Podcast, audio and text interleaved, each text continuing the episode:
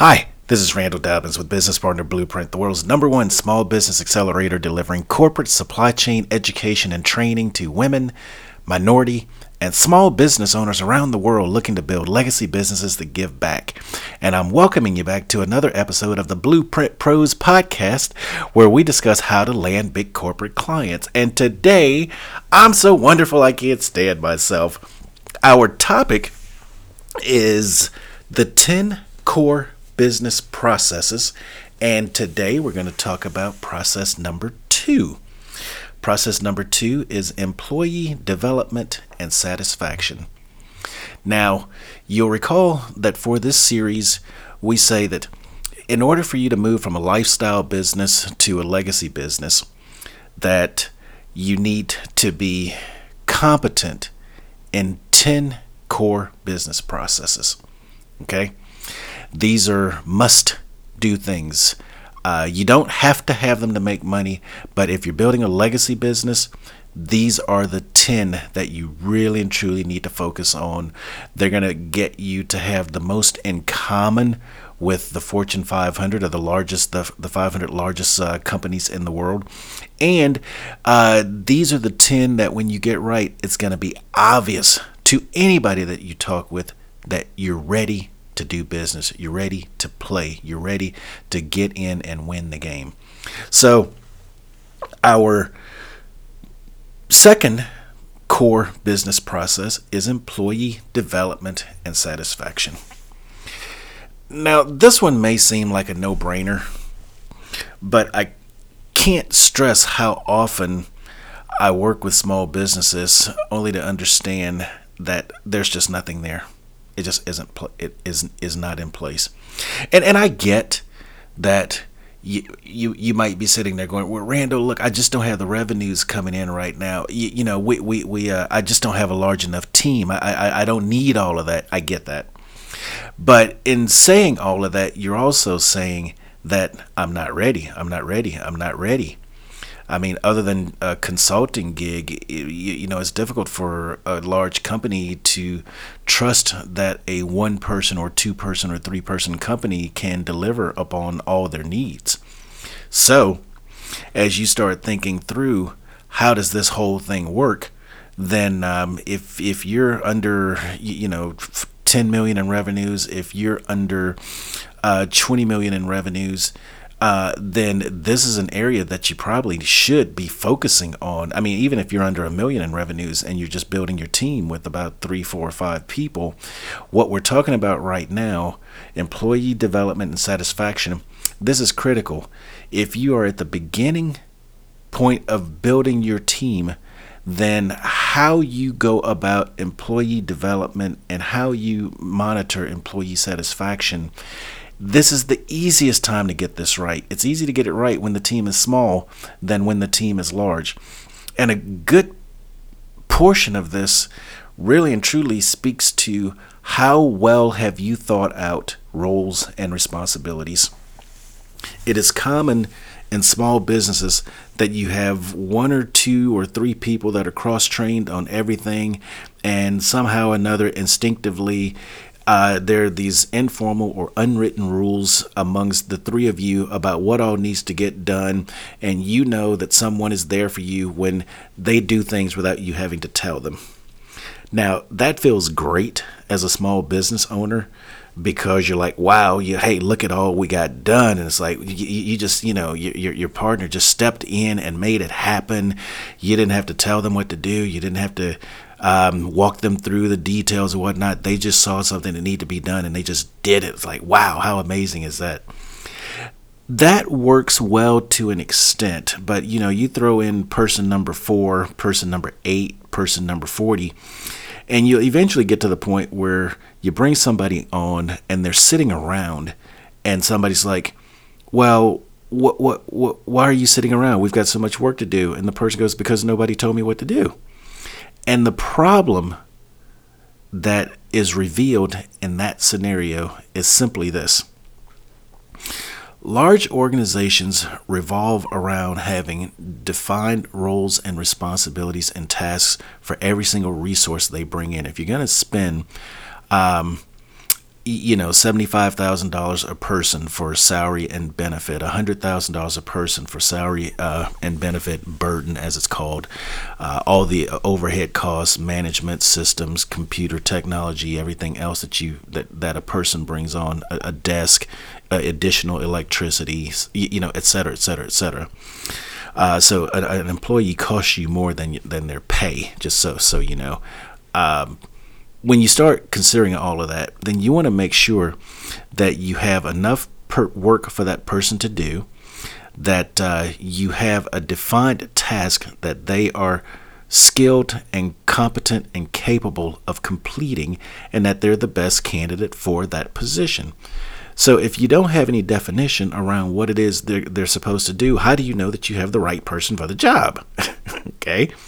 So, as you go through building out your team, understanding what the development process is, because I mean, very few companies at this point hire somebody in and have them doing that exact same job for their entire time with your company. What you really want is to bring somebody in, but know that that person can be promoted to increasing levels of responsibility.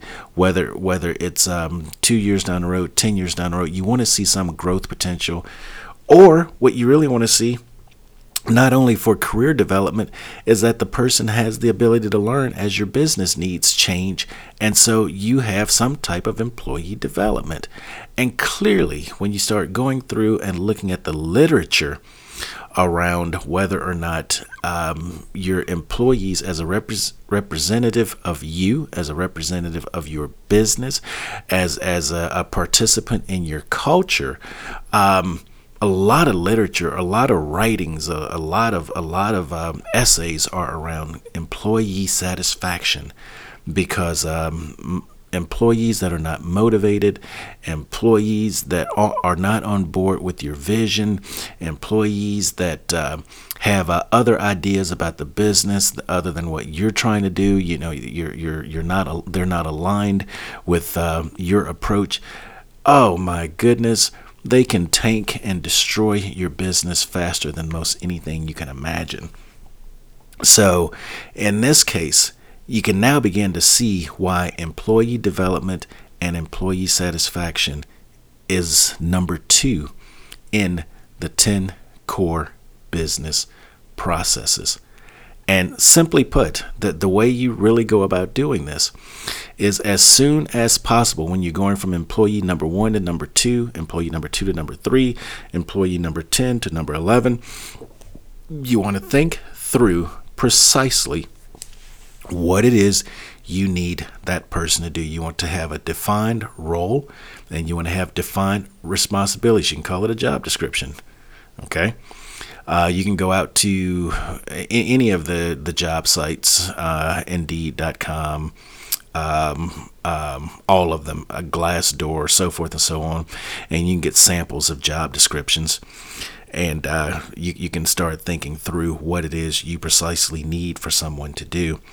And then you can start hiring for that purpose.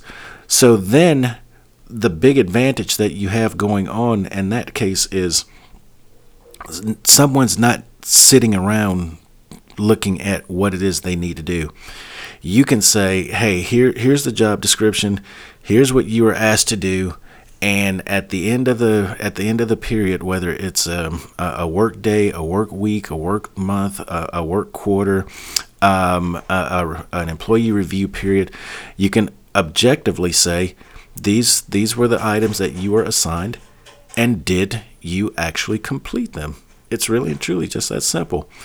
And then when times get really busy in your company you now have given yourself the ability to have some type of baseline around what it is that people were responsible for doing, what came into your business, and uh, whether or not you actually have everything that comes into your business properly identified and someone responsible for. So now you've built in some accountability. Now you've built in an ability to measure whether or not you are, are functioning at an appropriate level uh, regarding how that particular activity is handled, whether it's you, you know you maximizing profitability on a customer, whether it's you getting the productivity out of the warehouse or the production line, whether or not somebody's meeting deadlines based on commitments that have been made for projects that are rolling out the door. It, it, doesn't really matter, but you've now built in a process by which you can have accountability and measurement to make sure that A, uh, nothing falls through the cracks, and B, that you can determine whether or not you, you've got the right metrics or key performance indicators to make sure it was done the way you want it done. So, once again, let me stress that, um, you know, hey, do, do you have to have this to make money? No. Um, uh, if you have it, what does it tell your customer about your business? It means you're ready to do business. And uh, clearly, this is one of the more important ones that you can you can you can get going, get implemented, and go from there. And it's not that difficult.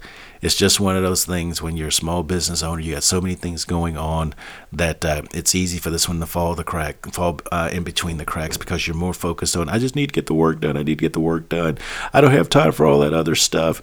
This is not all that other stuff. This is one of those things with a little bit of effort on the front end. It's going to make your life so much easier on the back end.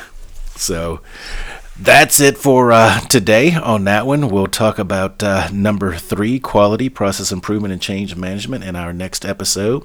But please, uh, Go to www.blueprintpros.com and get on our email list and stay up to date on new episodes and other exciting news, or leave me a message. Let me know what you think of uh, this episode and if there are topics that you want me to cover. Who knows? I may feature your comment in an upcoming episode. And I would definitely appreciate it if you would share our podcast with your friends and colleagues. Uh, if you found this information worthwhile and useful, then get the word out. Let other people know. I, I'd greatly appreciate it. And stay tuned. Uh, we've got some uh, exciting things coming up in the future, and we'll uh, keep you posted on all of that. So for now, this is Randall Dobbins, and I'll see you on the other side.